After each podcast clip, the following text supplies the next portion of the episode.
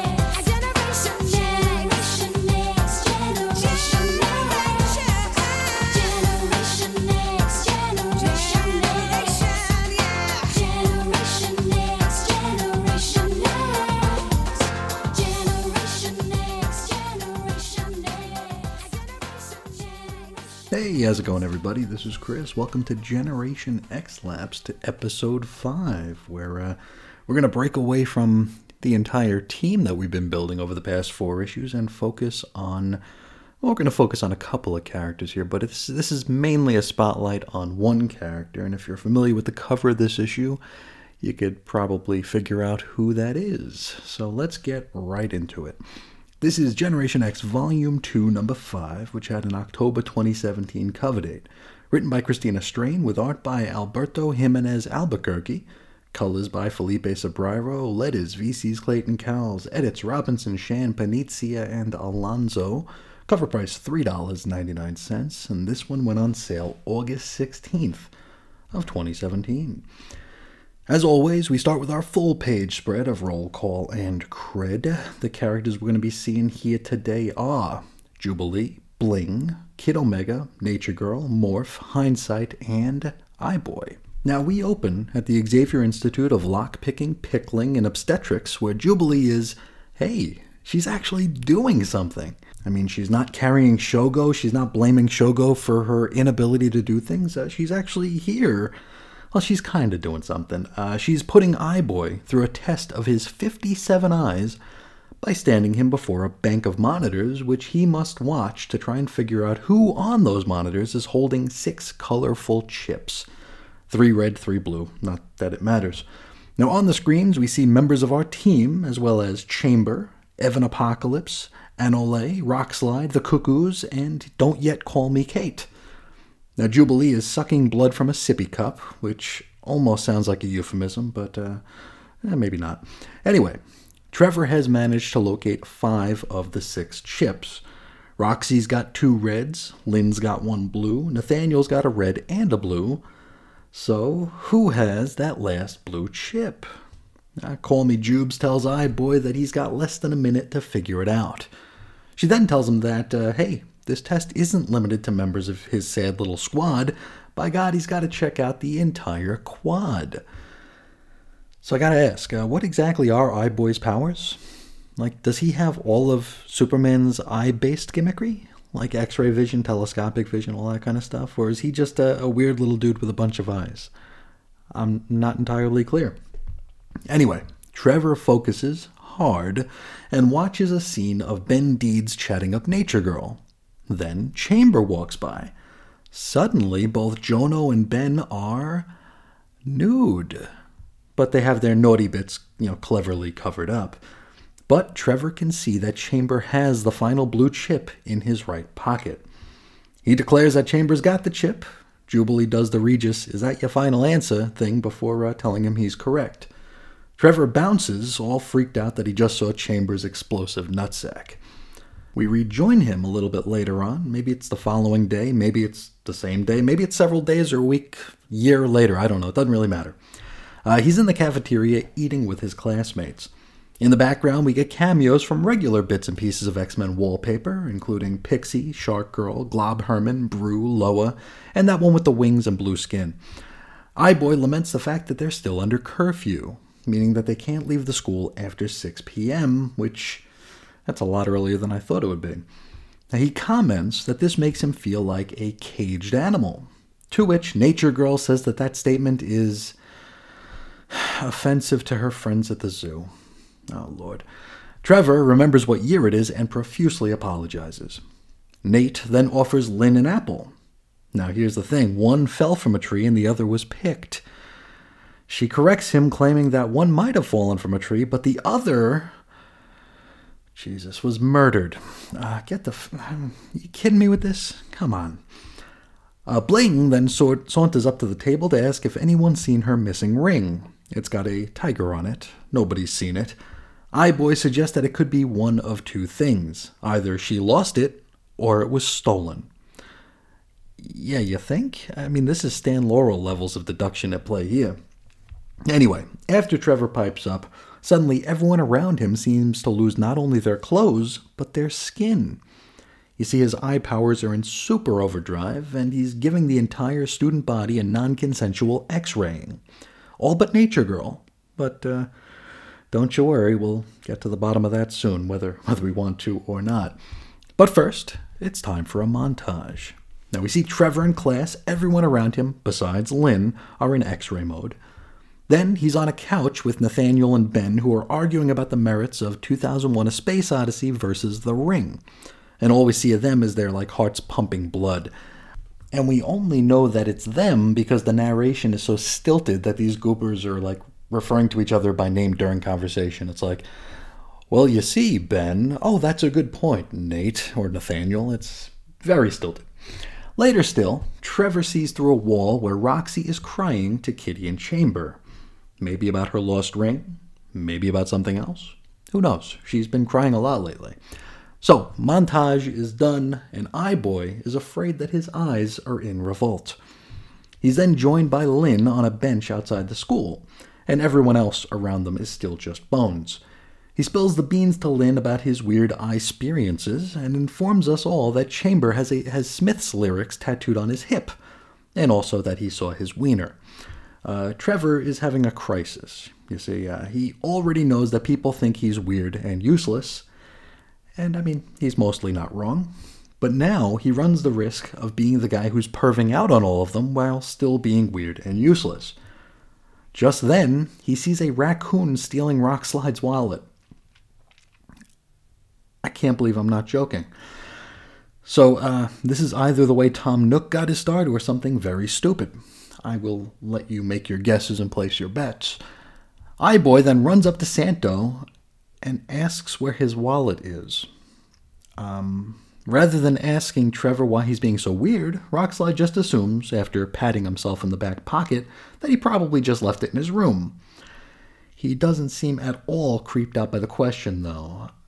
I mean, maybe it's me. Um, I mean, if someone, even a close friend of yours, like frantically ran up to you and asked where your wallet was, you might think that's kind of weird, right? I don't know. Whatever the case, Santo notices that I Eyeboy's eyes are really effed up right now and suggests that maybe he try and get some sleep.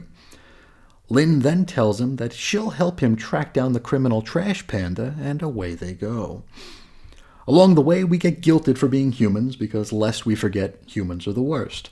Lynn asks the trees for help, which Trevor notices totally contradicts a previous story beat, wherein trees don't recognize humans because, you see, trees are racist or speciesist or whatever. They, they think all of us look alike. And lest we forget, we are also dangerous and terrible as well. But Lynn says a raccoon with a wallet is something a tree would notice. And I think we're going to need to compile a list of things trees might notice, like, uh, I don't know, a squirrel eating an ice cream cone, an armadillo reading a book, a kangaroo trading stocks over his smartphone. I, I don't know. Anyway, just then, the naked raccoon attacks. It's completely hairless, is what I'm trying to say, and it's worth noting that Eyeboy isn't just seeing its bones at the moment. Lynn attempts to communicate with the raccoon, but it's no use. And in fairness to the rabid beast, it does have a mouthful of wallet at present. Now she grabs Mr. Raccoon, and uh, I, since we're naming him, I guess we could say that this is probably Mr. Raccoon's first appearance, so you should probably get this issue slabbed if you own it. Uh, he she calls the raccoon bad, yoinks the wallet out of its mouth, and finally it screes about what's going down. This is like, you know, Timmy talking to Lassie here. Now we learn that there's a Rat King, the so called Animal Don of Central Park. and I can't believe we're spending an entire issue on this. Uh, anyway, this Rat King is forcing animals to steal money, electronics, jewelry, whatever is valuable out there. Now, Eyeboy suddenly gets this weird burst of inspiration. He climbs atop a large rock and performs the speech from, I want to say Braveheart. The, you know, they can take our whatever, but they'll never take our freedom. You know that one? I think that's Braveheart, right? Whatever the case, the animals of Central Park cheer him on with chirps, hoots, and chee chee chee chee cheese. Next stop, the sewers, which I think is supposed to be an attempt at like juxtaposed comedy. Like Trevor was all regal and brave a minute ago, you know, just really rallying the troops, and now he's trudging through a knee deep river of human waste. He, Lynn, and a bunch of tiny beasts, including some very pink bunnies, make their way. When suddenly, a strange song begins to play. This song turns all of the animals and Nature Girl against Eyeboy. Lynn growls a bunch while Trevor tries to shake these tiny animals off of him. As he runs, he winds up stumbling into the Rat King. Well, the shape of the Rat King, because Eyeboy's eyes are still eyeing. Now, the Rat King appears to be, I don't know, beatboxing this siren song. Uh, Lynn arrives soon after and punches Trevor in the face. At this point, Eyeboy's critical thinking and clarity begins to peak. He realizes that he can't see through Lynn because he doesn't understand her. Pretty profound, isn't it? Um, we'll, we'll just go with it. Uh, maybe then we won't have to think about it anymore. Now, this has taught Trevor not to overanalyze things. Even when his vampiric mentor is repeatedly yelling at him to focus, I guess. Um, and so, Eyeboy is finally able to see the whole picture as it pertains to this Rat King. Sadly, it's revealed here that he's not beatboxing. He's just playing BAG on his dollar store recorder. And uh, he also kind of looks like a dollar store version of the Mad Mod. It's worth noting. Eyeboy throws a rat at him. Oh, gee, I'm, I'm not kidding. That he threw a rat at him. Now, this releases Lynn and the beasties from the Rat King's control. Trevor then snaps the recorder in half, and an owl swoops in to completely destroy the Rat King's testicles. And no, I'm not kidding about that either. I guess that's all the punishing the Rat King needs because it seems as though our heroes just leave him in the sewer to lick his wounds. Uh, hopefully, not literally. Now, we wrap up with our pair agreeing to never discuss this little adventure. You see, Lynn is ashamed that she fell under the spell of the Rat King, and Trevor is ashamed that he can't stop thinking about Chambers' wiener. Uh, before we go, however, Trevor, who apparently gained 250 experience points from this issue and is now level 4, has spotted Roxy's ring in a hallway. All's well that ends. Okay, so let's talk about this issue here. Um, I tell you, when I was about halfway through it, I assumed that I would uh, have the you know second portion of this show just uh, ripping this issue to shreds here, but uh, by the time we got to the end of it, I actually found myself rather enjoying it. Um, it works on a couple different levels here. Um, I-, I enjoyed the spotlight story on Eyeboy, and also I enjoyed just how easy it was to kind of make fun of it. It's not often enough we get issues like that, and you know, I can't say that my observations or jokes are great or, or even good, but with an issue like this, they, they kind of write themselves. And, and that's not a suggestion that they're in any way funny or, or you know, novel in, in any way, but uh, just easier to concoct. Now, in terms of this being a spotlight on Eyeboy, I thought it was very well done. I I know very little about this character. I've read his appearances in Wolverine and the X Men early on, um, but it's been like a decade since then. Uh, ever since then, all I've seen him in is X Factor, and that's you know something altogether different. So I didn't really know what his powers are. You know, even after reading this, I'm still not entirely sure. I feel like they're very, um, I don't know, uh, convenience based. I think his powers basically do what the story calls for him to do, and that's not a that's not a bad thing. I mean, he's a fairly versatile character in that um, he's not gonna he's not gonna be on the battlefield, but he can really really help out behind the scenes here. He's kind of a, a Doug Ramsey for you know the 2010s, I guess. Even though we already have a Doug Ramsey in the 2010s, I hope you know what I'm trying to say there. I appreciate that this was a lighter story. Like this wasn't like a massive coming of age story. Like I feel like uh, and I'm trying not to say the word like over and over again. I just noticed that I am. But uh, I feel like uh, usually when they do stories like this, where there is a character who is useless on the battlefield and they have a coming of age, it's usually this big deal, right? Here, I mean, he fought the Rat King, and uh, I mean, they didn't even bother to bring him in to be arrested or, or whatever. They just had uh, they just had him succumb to some owl-based tex- testicular trauma and uh, let him be as long as they broke his little recorder. So it was a silly story, but it still gave us uh, a bit of insight into Eyeboy, and it also gave Eyeboy um, some confidence as well as a little bit more insight into himself. He wondered throughout the issue why he couldn't see through Lynn, and, and while this is this is kind of cloudy, um, it's one of those things that we can accept uh, just to accept it. You know, someone he didn't understand, he could not see through. Is that to say that he can understand everybody else at the school? That seems kind of weird, right? I mean, he can understand someone like Chamber. I don't know. I think it's a very convenient sort of a gimmick here to allow for this revelation, but it's not a bad thing. It's not a bad thing. And they didn't use this to have him save the world. He didn't save the entire team. He didn't save the school from blowing up. He broke up a tiny animal mafia racket. I mean, it wasn't a huge deal here. Let's uh, jump back to the beginning of the issue here, where Jubilee is putting him through his paces. Um, I feel like she was uh, really showing that she's not prepared to be a mentor in a way here. She was really, really riding him hard, right? You know, counting down the seconds that he had before he could uh, find this final chip, while at the same time making it clear to us that she wasn't um, she wasn't completely transparent in what the exercise was going to be about. Uh, we see that he was led to believe that he was only going to have to uh, scan members of his squad, but no, it's the entire school she's expecting him to uh, to scan here, and not telling him that until he only has like what 49 seconds left till the ex- till he fails the exercise. That's uh, that's not a really good way to to mentor or teach. I mean, is it any wonder that poor Trevor's eyes went all you know wonky and uh, overpowered for a, for a bit there? He was stressed out. He was being forced to uh, to scan the entire school within less than a minute to find a stupid chip. Which, if Jubilee had explained that to him beforehand, um, you know, might have might have lessened the uh, the stress on the poor kid. I think that uh, I'm trying to think back to Jubilee's time training. I don't think she was ever really uh, pushed quite this hard. I, I think it was just like, okay, you paff, paff, paff, and you're good.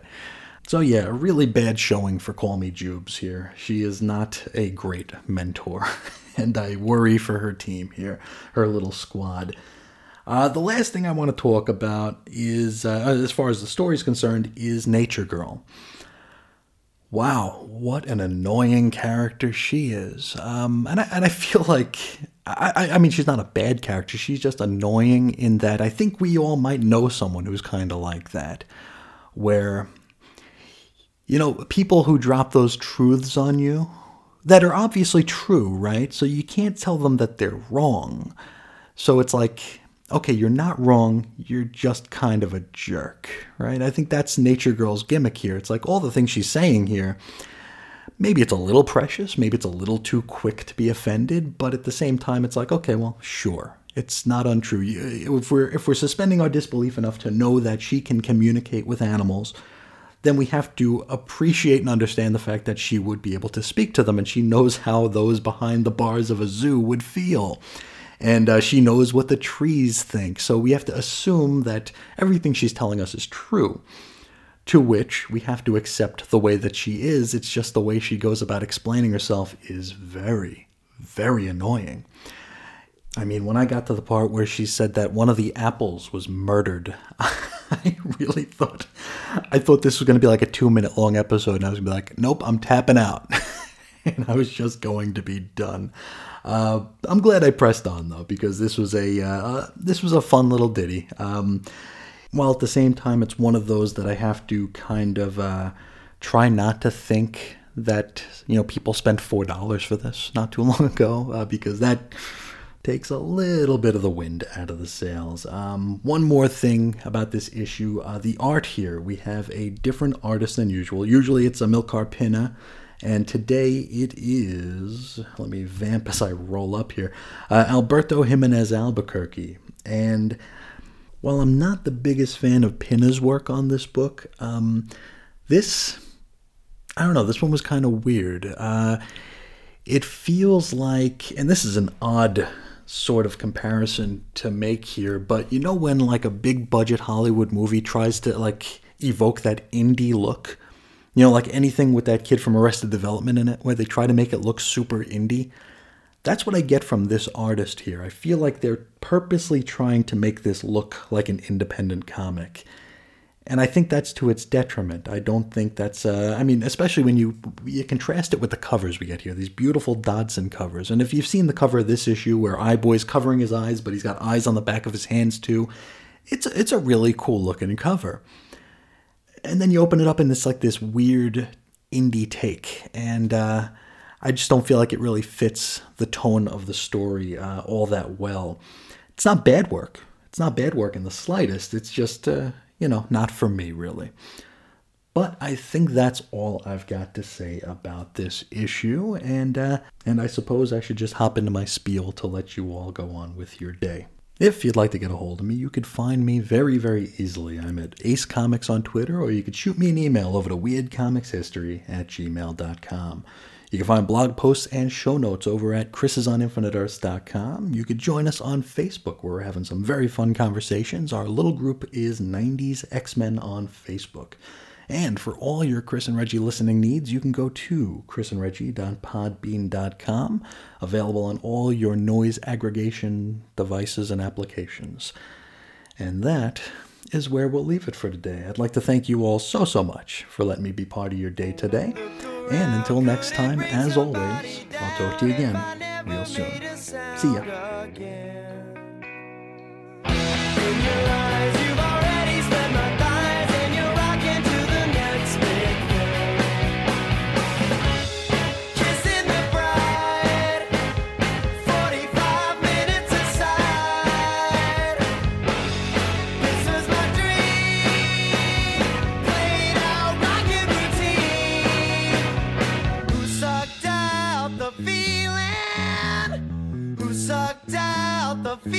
Yeah.